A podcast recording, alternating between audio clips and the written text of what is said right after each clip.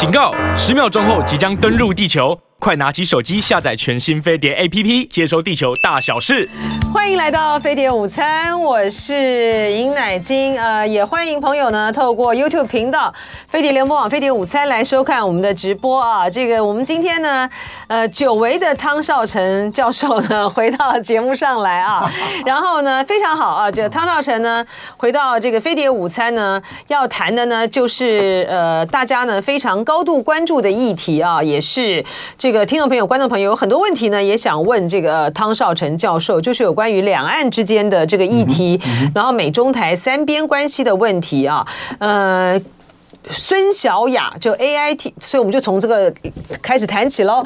这个孙小雅 A I T 台办事处处长啊，他在接受这个李四端的这个大云食堂访问的时候呢，他说：“呃，美国呢不会阻止两岸对话交流啊，甚至就是那种态度呢是蛮鼓，就是鼓励的了啊。”哎，我觉得这个是很，这个是一个有趣的表态啊，就在于是说。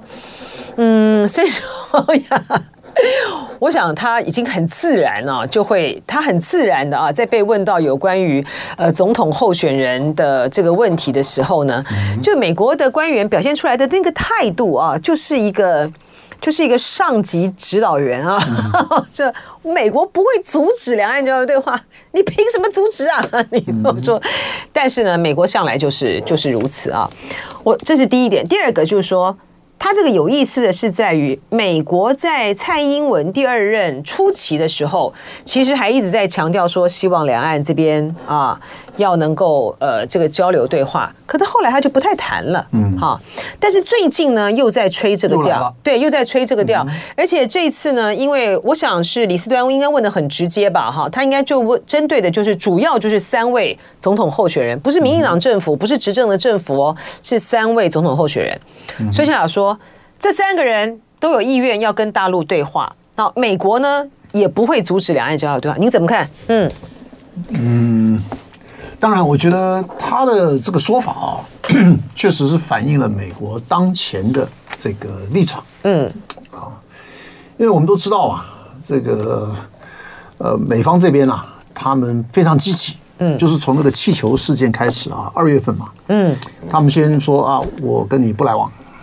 对，切断，对，切断了，嗯，呃，可是后来没有多久啊，他们就开始非常积极的，嗯，想要来跟北京啊啊要搭上线，嗯。啊，那这里面主要当然就是前一阵子的这个债务上限的问题，嗯。啊，但是债务上限的问题看起来是解决了，可是呢，美国要发行很高额的。这个这个国债，对。啊，那你这个国债你要怎么来处理？是不是需要中方的协助？是，我觉得这里头当然啊有它一定的啊这种期待啊，就是美方还是期待中方还是要有一些什么样的这个作为来帮助美国啊，来来来呃度过这些啊比较不容易度过的困境啊。我想这一点是相当明确的，明确的，嗯啊，非常明确的。那他当然了，我们可以看得到，你像那个王文王文涛，就是中共的商务部长，商务部长啊，他见了戴奇啊，见了这个嗯啊，那现在呢，呃，就是这个财政部长啊，他也要也要到台湾，然后也要到北京去，嗯，也要到北京去。那可是北京这边好像都还没有正式的安排。嗯，那另外还有一个呢，就是这个 Blinken。啊，最近啊他说他也要去，好像时间哎，时间都已经出来了。这他到底真的假的？对，到底能不能顺利成行？不知道，不知道为什么？对，就是因为北京官方跟美国官方呢。都不予置评，嗯嗯啊，都没有说啊，我们都没有证实这件事情，都没有说这个只是美国官员他露出来的讯息啊，还而且这个日期十八号，这个也很也很奇怪，到底真的假的，我们也搞不清楚啊。这个所以说讲的很还有点啊，他讲的很笃定，可是呢，我觉得还是有点扑朔迷离啊。那这个等一下我们再讲布林肯的这个这个事情。那另外呢，就是在这个 上上个礼拜的那个。呃香格里拉，嗯。啊，新加坡那个香格里拉。那香格里拉呢？美方这个国国防部长的 Austin 啊，他是希望说跟李尚福要见个面，啊，李尚福拒绝了，啊，说啊，咱们握个手就行了啊，见面不必了，就是因为美方你还是在制裁李尚福嘛，啊，对不对？那所以说，在这个比较敏感的议题上面啊，一个是国防，一个是外交，好像中方是比较保留的。那除了此这些以外的议题呢，那美中之间呢，啊。确实好像是有一些松动啊啊，那现在的这个情况呢，当然了，一方面它是呃在军事方面啊，它一直在打台湾牌啊，尤其现在美国国会呢，这个外交呃参议院的外交委员会呢，他又通过了一些一些法案啊，又是要来呃对老共等于说进一步的这个制裁。啊，那还有呢，就是要来协助台湾啊，也就是说继续打台湾牌等等等等啊，这些东西出来了。也就是说，我们看到的是非常明显的，啊，是在他的这个行政机关里面啊，就包括国务院跟这个白宫啊，他们也在两面手法，而行政机关跟立法机关呢，它也是两面手法。嗯。啊，那你说这个东西让老共来看的话，哎，他到底说，就你到底在，你到底想怎么样？他就是，反正我就是黑白脸两面手法，我就是用这种方法来对付你。那我看你要怎么弄。是这点，这个请这个汤汤教授呢，也给大家这个补充一下哈，就是说大陆呢为什么会觉得说美国的这个行政部门呢跟国会呢就是在唱这个黑白脸啊？第一个。就比如说，这个裴洛西那时候来的时候，其实站站在这个中方的立场，他就认为说，你要你同样你两个都是民主党的，总统也民主党的啊，然后呃众议院议长呢也是民主党，你怎么可能会阻止不了呢？哈，这个是第一个，他就是阻止不了。那所以美国后来还透露讯息，就是说我有请那个 Burns 这个 CIA 的这个局长都去跟他谈了，他也劝不了啊啊。第二个就在国会的部分，美国的国会呢相继推出一些对于中国大陆呢严厉的一个法案，而且它这个法案呢很重要的，它都在明确台湾的地位，你知道，在明确台湾的这个地位呢与中国大陆呢进一步的分离。哈，比如说二七五八号决议案，它没有处理有关于，它只处理了中国代表权的问题，但没有处理台湾地位的问题啊，或者是有关于军售等等之类，就大陆会觉得说。他们通过这个法案，你行政部门你，你你总统可以不签呐、啊。嗯哼，你你每一个都签，那这不代表是你的立场。一方面签，或者说你签了你不执行，对不对？也有可能，对不对？哎，这都不一样的。所以所以说，为什么中方会觉得说你在那边唱双？就黑白脸，其实我觉得从美国的角度看的话呢，它本来就是这样，因为它行政立法是根本就分离的，嗯。啊，意思就是说它是这个 check and balance 啊，它是一个制衡的一个关系，尤其是像这些国会议员，包括参议院，包括众议院，还有尤其是包括这些年轻的。嗯，他们是要向前冲啊，他们是要呃有所表现，然后呢让就右的越右，左的越左。啊对，要回去呢要给选民交代的。他说：“你看，我们很神勇，很神勇是什么呢？我就是要对抗中国，对抗中国什么样呢？就是要打台湾牌。”嗯，就是他们的这些做法呢，是确实是要比这个行政机关啊啊来的更加的有力。所以有力的意思呢，是说他踩油门的啊，这种力道呢啊更强，而行政机关相对于他的这个立法机关啊啊，也就是参众两院啊，他是比较懂行的。嗯，所以懂行的意思呢，就是说他确实了解到啊，这个比如说老公的态度啦，这个一中的政策啦，台湾的角色啦，什么等等。可是你说你去问问那些参众议员。他们真的能够这么精准的掌握这些状况吗？是啊。什么叫做一中政策？什么叫一中原则？什么叫对？差别在哪里？对对啊。那另外呢？那就是说他只看到啊，你是大欺小，然后我要支持弱小，然后来啊对付对付强权啊，然后呢，我要站上这个道德高地，嗯啊，因为你看我是支持这个台湾的啊，那这样子的话呢，我就可以回去在选区里面哎。获得更进一步的啊，这个选民的这个支持认同。那所以说他们是走那条道路。所以说这里面我举个例子啊，在李登辉的那个时期啊，这些你想想看嘛，那个时候台湾是花两百五十万美金搞了那个卡西迪嘛，嗯，对吧卡西迪公司要游说李登辉到美国访问，哎、回母校花钱嘛，就花钱买通这些这个议员嘛，嗯、啊，当然也包括这个行政机关了啊。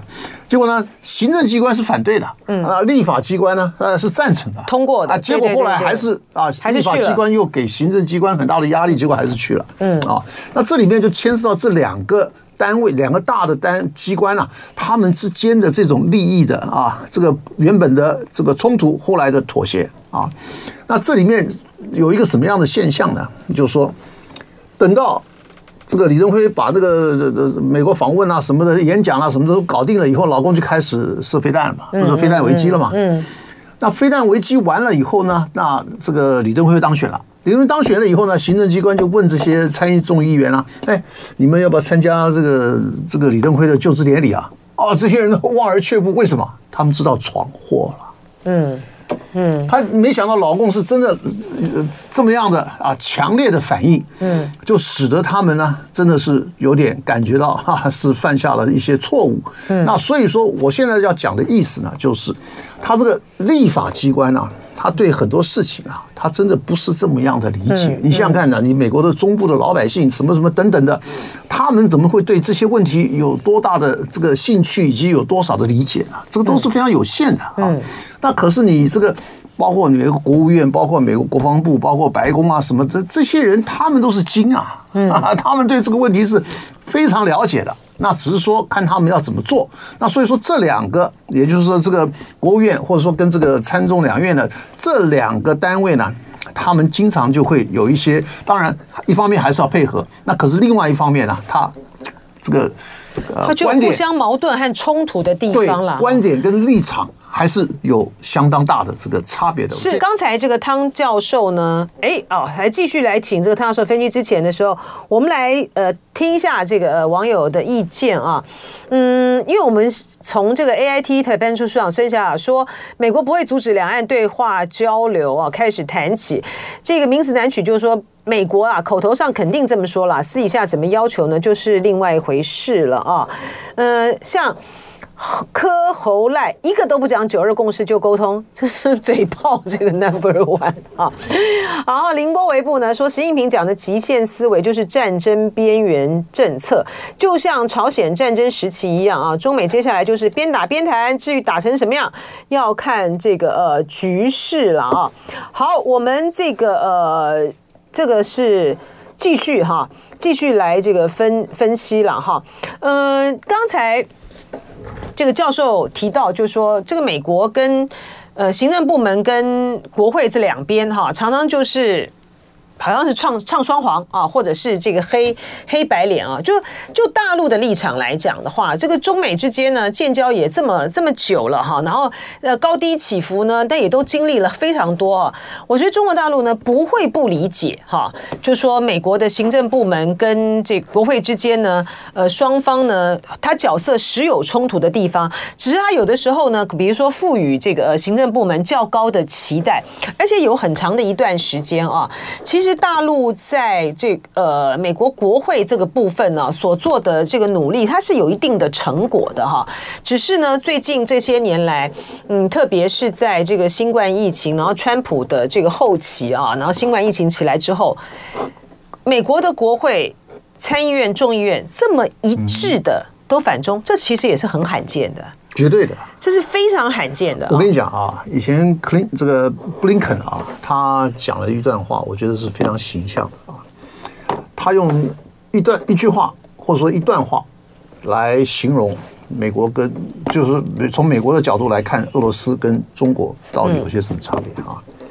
他讲啊，他说啊，俄罗斯呢是违反规则，嗯啊，那中国呢？是要制定规则，嗯，违反规则就是说你你你你让他啊回归原状啊，那个表示说他这个规则还在，嗯，或者是拉进那个游戏规则的框架里面去，哎，对，嗯，反正这个规则还是没有受到什么样的损伤，嗯，可是你要重新制定规则，他挑战就大了。那这个不得了了，那你是要翻天了。那美国对不对？美国就感到挑战了。那对对对，嗯，那所以说这两个就是有很大很大的这个差别了。意思就是说，呃俄罗斯的影响或者是威胁当然是存在，可是呢，相对中国的影响跟威胁的话，它还是差了十万八千里了。它大概是不一样啊，对，差别很大很大。嗯嗯，对中国来对美国的这个影响啊，它是全方位的。嗯，它叫 systematic。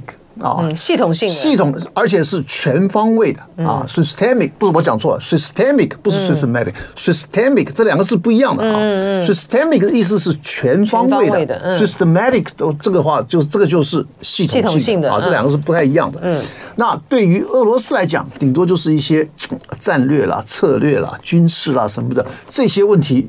对俄罗斯是有影响的，可是呢，你在其他的啊制造业啦、晶片啦、高科技啦什么的这些东西，那当然跟中方来讲，这个差别就很大了啊。嗯嗯。那所以说呢，从角从北京的这个角度来看呢，那他们现在呢，当然就有几张牌可以打。第一个打俄罗斯牌。嗯嗯，对不对？你现在我跟他跟俄罗斯，哎，最近还跑到那个日本这个附近，日本海那个附近去演习，联合军演。嗯嗯嗯啊，那当然联合军演，然后那个韩国也很紧张，日本也很紧张。对对，就表示说，你俄罗斯虽然你在那边呃陷入困境啊打仗，那可是呢，他还是有能力来跟中方呢来进行这方面的这个合作。嗯，而且这个合作有很多方面，包括你譬如说在东西伯利亚，嗯，俄罗斯。提出了七百万平方公里啊，这两是两百个台湾大啊。嗯，这那这个地点这个地区来进行双方的这个合作。嗯，那俄罗斯有什么优势呢？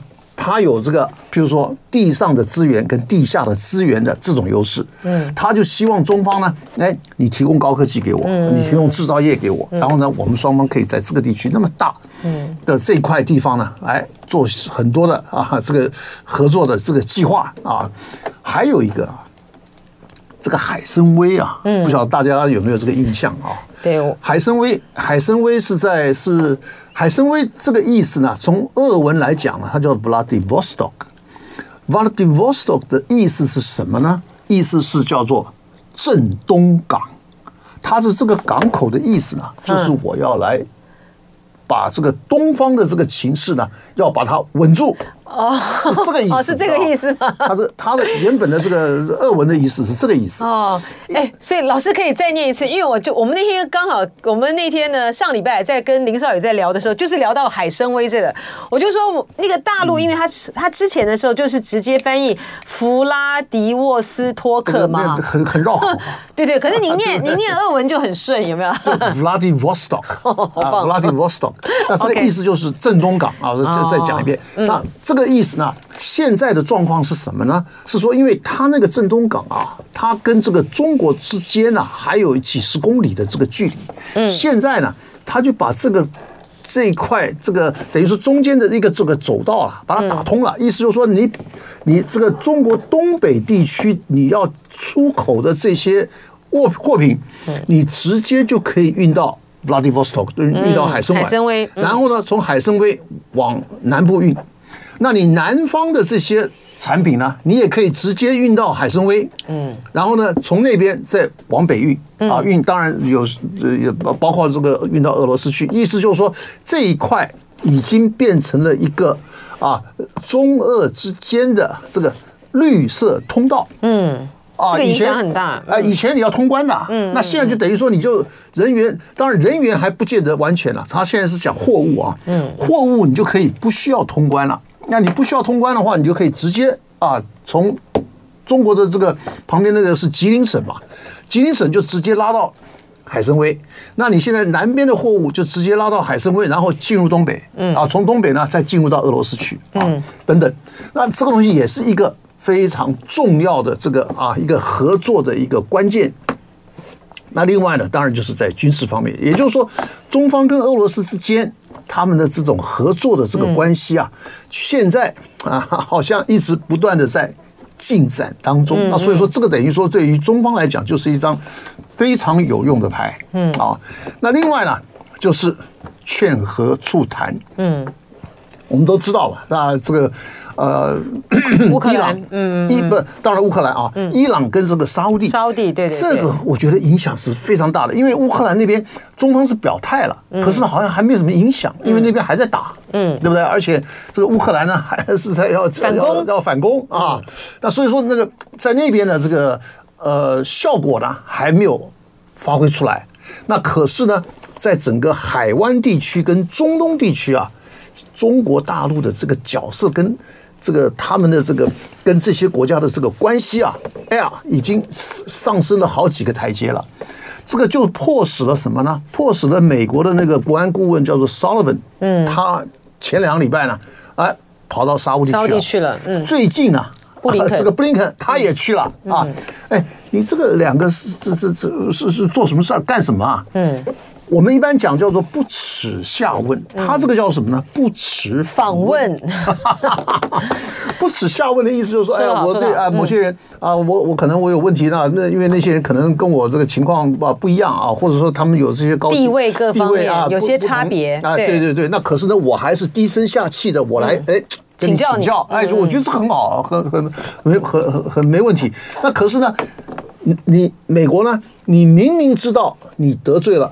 呃，沙乌地，嗯，你明明知道沙乌地很讨厌你，可是呢，你还是要去，就表示说你看到了，就是美方看到了这个中方跟这些地区国家的这个关系呢，现在是蒸蒸日上，嗯，啊，持续发展。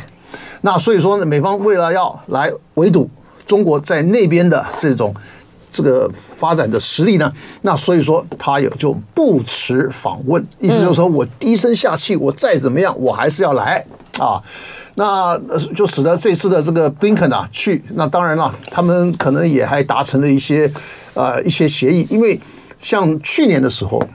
拜登不是也去了一趟吗？嗯，拜登那次真的是有点灰头土脸，灰头土脸，灰头土脸。嗯，而且呢，就你很难想象美国总统对美国总统会遭到这个待遇啊。所以我觉得这个令人非常难以思议、难难难难以想象的啊，不可思议的啊。我希望你这个油价呢要动啊，或者什么，他也不理，什么通通都不理哦，空手而回啊。对，然后接待的那个规格也先相对来讲就是很冷淡的对待他，非常冷淡。嗯，那可是，在十二月，那习近平去了。就完全不一样，啊，完 对两个极端啊！习近平去他是绝高规格，那拜登去呢他是绝低规格。这个这这个当然就是美国看在眼里嘛，对不对？看在眼里，他当然觉得这个事态是相当相当的对美方不利的。那不止这个是啊，伊朗跟沙乌地啊，还还连续到了这个也门呐，还。影响到了什么？影响到了黎巴嫩啊，还有影响到了以色列跟巴勒斯坦啊。嗯嗯，像这个整片地区，因为这个问题在哪里呢？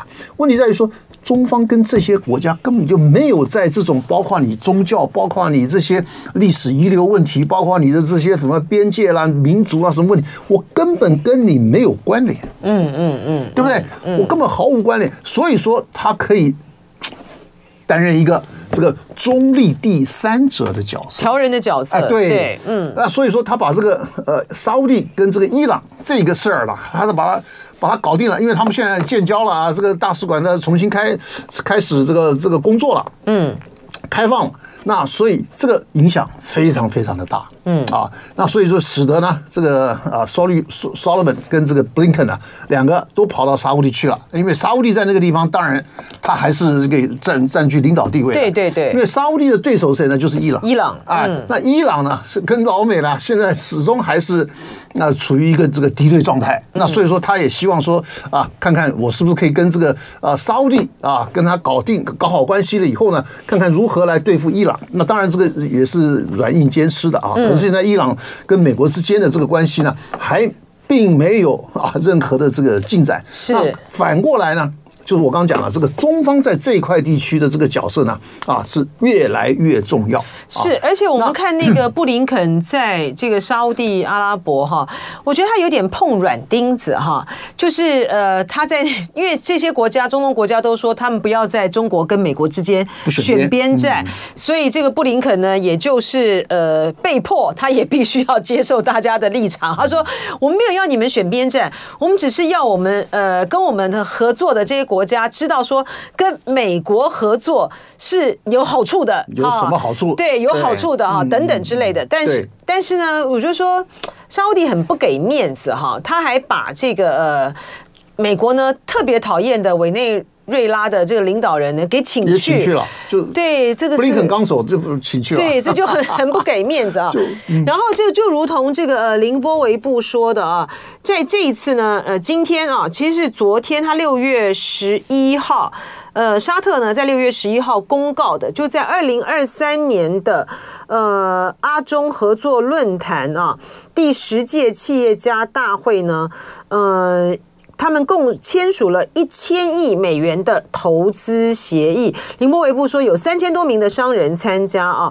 然后呢，沙乌地阿拉伯呢，跟呃投资部跟中国电动汽车制造商华人运通签签名，他有一份谅解备忘录哈，要这个呃五十六亿的美元成立一家合资企业。总计呢是有一百亿美元的投资协议，非常的大哈。对，因为这个要跟沙乌地啊，嗯，合作啊，其实有非常非常多的困难，嗯。啊，因为你知道沙乌地它是没有经过所谓的呃 secularization，就是这种世俗化的国家，整个伊斯兰世界啊，只有土耳其。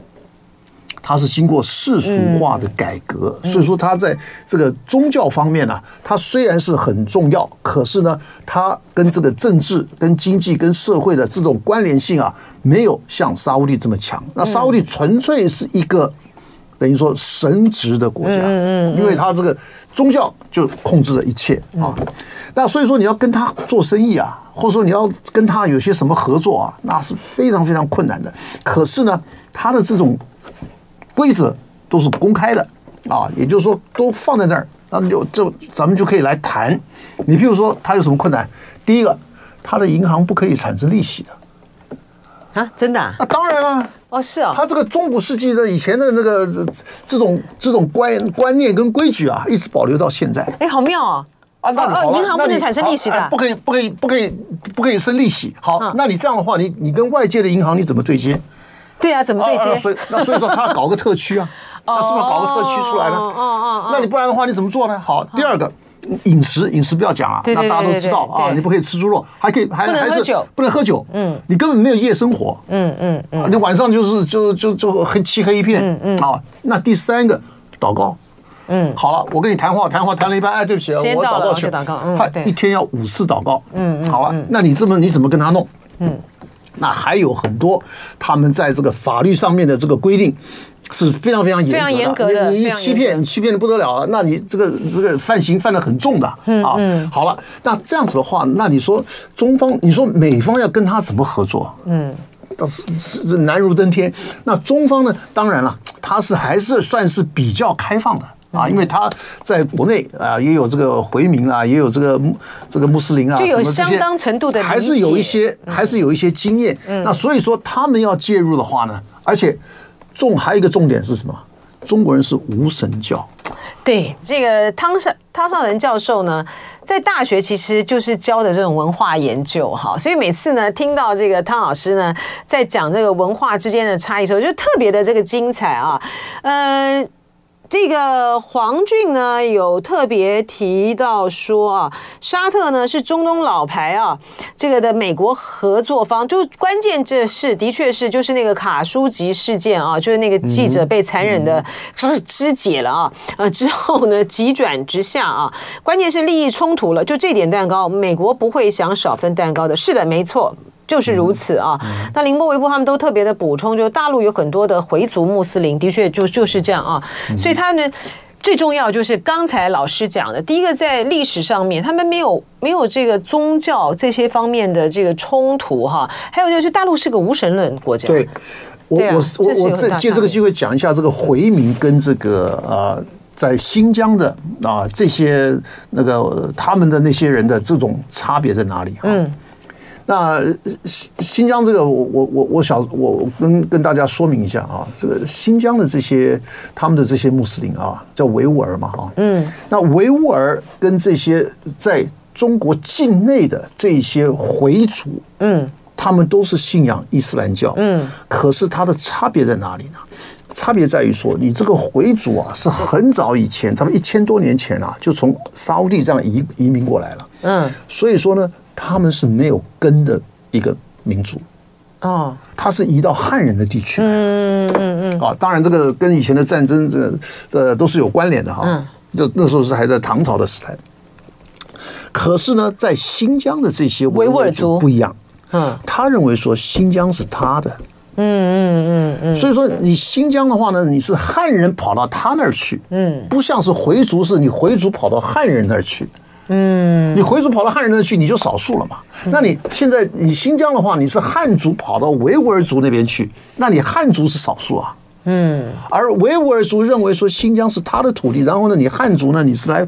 剥夺我的利益了，你来做那种种族稀释，对不对？对，那所以说这两个完全不一样的，完全不一样的这个情况，哦，差别很大的，差别很大，差别很，因为你回族，你你没有根嘛，你根你根都老早就断掉了嘛，嗯，一千多年了嘛，嗯，对不对？那可是你维吾尔族，你还是。不但是你自己，你同时呢，你还有旁边还包括土耳其啊，啊，他们都是同文同种的，跟那个中亚那些那些国家都是同文同种的。那再加上老美在后头这个这个支撑，哎，对不对？那所以说他们的这个角色跟这个回族这个角色是完全不一样，差别很大。这有意思。哎，好，那这样我们现在回到这个这个孙小雅，对啊，对孙小雅跟孙小雅讲的这些话啊，因为美方现在对于两岸的政策啊，其实就是这么一句话。反对两岸片面改变现状，单边啊，对，片面单边或者片面改变，当然片面以武力改变现状，嗯嗯嗯，对不对？嗯，那好了，你第一个都都是反对嘛，啊，反对你改变嘛，啊，那单边的话呢，就是两岸嘛，就是两边嘛，啊，嗯嗯，那你什么叫做改变现状呢？那你台湾改变现状就是搞独立嘛，嗯，那老共改变现状就搞统一嘛。对不对？然后你再加上一个反对武力的话，那不就是不统不独不武了吗？对，这上我们讲过了嘛，对不对？这个就是马英九那个时候二零零八年一上台的时候就提出来的这个政策。其实这个政策完全跟老美的政策是做和符节的，嗯，完全配完全配合的。好了，你现在假设说我们按照这句话，因为这句话现在。不但是老美讲啊，日本人、韩国人、欧洲人他妈，每个人都在讲。对对。那这个意思就是什么呢？他就想把台海啊，就是说，也就是这个台台湾海峡呢的这些问题呢，就把它。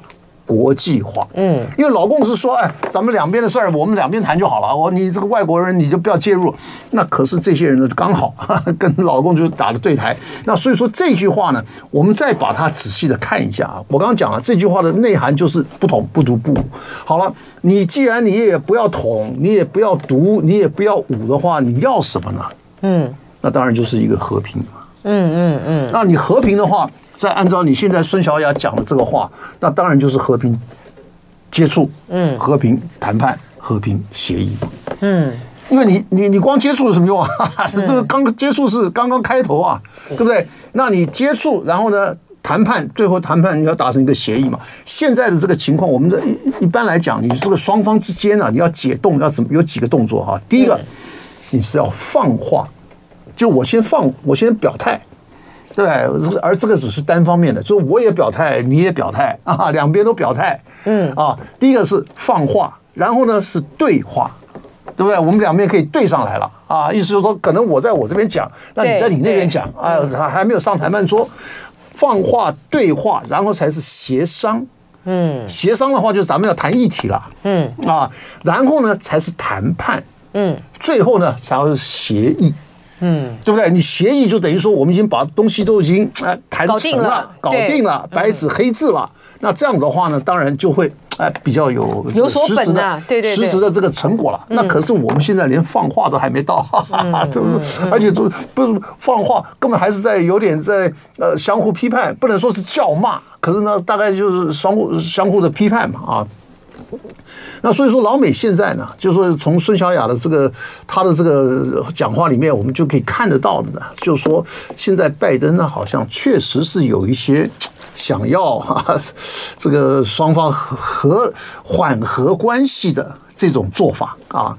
那缓和关系呢，就表示说美方他确实可能还是有一些地方呢，必须要啊，希望中方呢能够加以协助。第一个就是他内部的这个。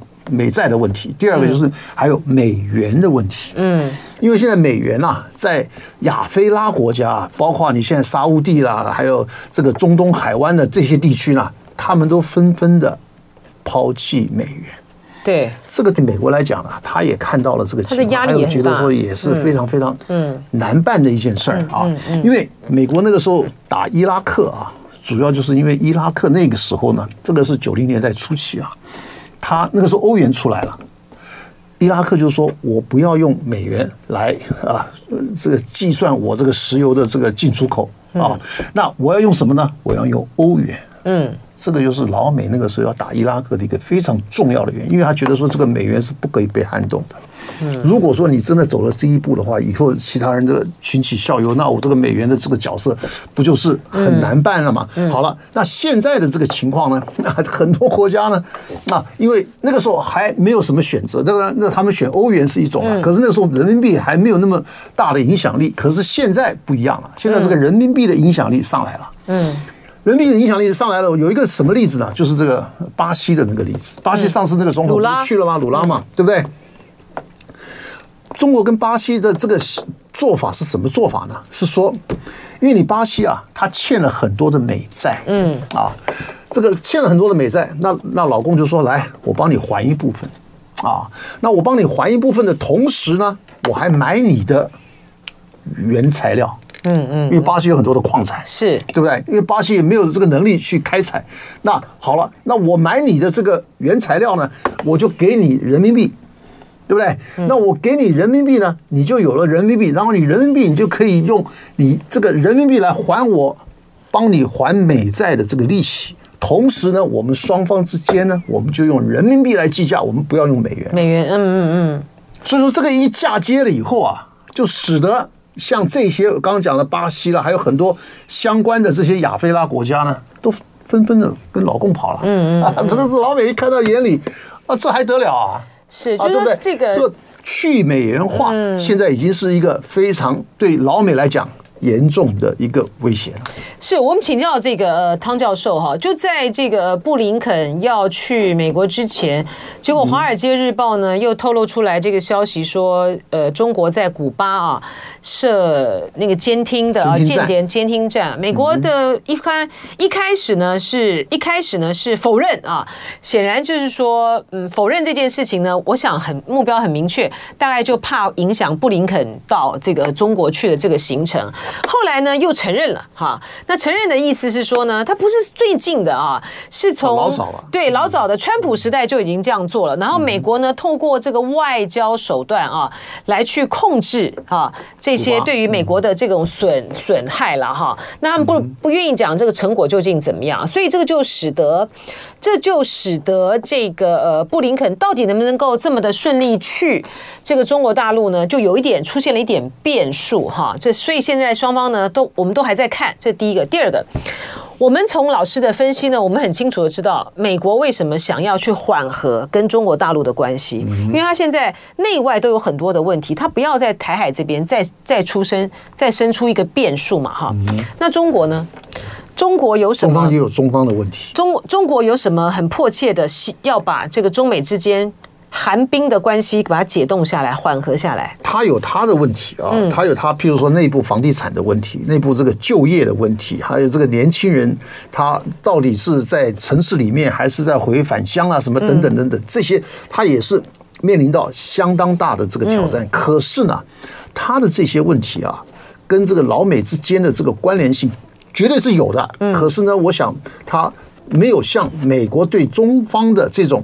这种依赖性的这么高，意思就是说，中老共这边的这些问题呢，他可以把门关起来，然后呢自己来解决。因为你这里头当然你也还牵涉到这个外销啦，牵涉到外资啦，你知道进入到这个中国啦，制造就业机会啦，什么等等。可是呢，他在这一块呢，我觉得他还是有相当大的这种自主的这个能力。嗯啊，你像比如说我们现在，哎，他那个。这个高考啊，你知道多少人啊？一千两百万呢。嗯，他一千两百万完了以后，他这个毕业的人数大概也就是差不多一千多万了。那你这一千多万，你现在这个就业对啊，他们失业率很惨啊，对他们失业率太高了，啊，失业率非常非常高，尤其是年轻人的就业。嗯嗯。那所以说这些年轻人呢，原本在城市里面呢，现在又要要跑到跑到乡下去了，啊，跑回去了。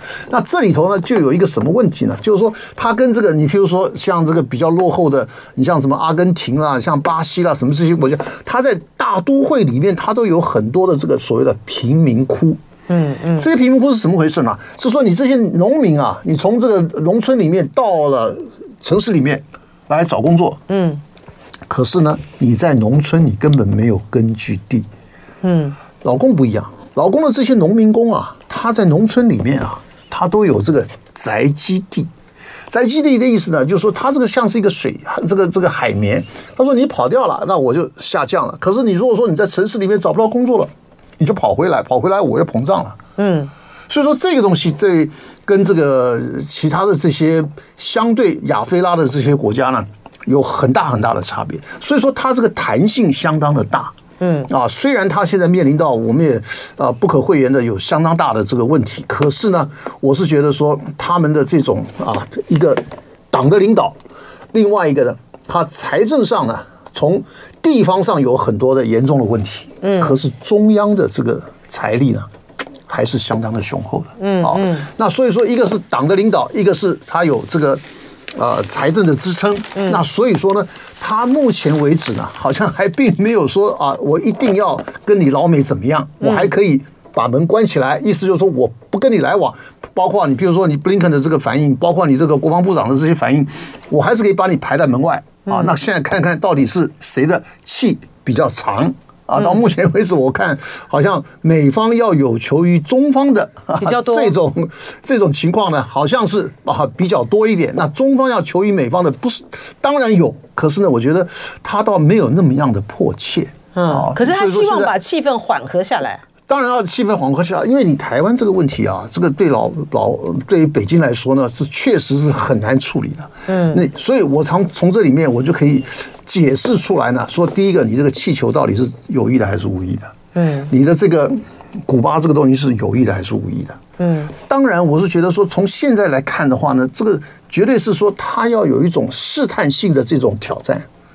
因为他真的像老美这种挑战，他是做不出来的。你像比如说，你美国，你跟加拿大啊，你开一个这个呃这个军舰驱逐舰啊，跑到台湾海峡来，你你老你老公你敢敢这样干吗？嗯，他不敢的。你你要你你只能够开在这个外海，你你可以开到那个，比如说像加勒比海里面去嘛，你可以开到这个古古巴的旁边去嘛。嗯，所以老公在这方面的他还是相对的还是比较比较保守的。对，但是我放气球。对，或设监听站、气球、监听站，什么像这些事儿，哎，他们会用这种方式呢，来给美方一个警告啊，来挑战他们的这个底线。是用这个这种方式是一个比较软性的。你说气球，气球 当然就对不对？哎，老师，我们我们时间到了，先非常谢谢汤成教授。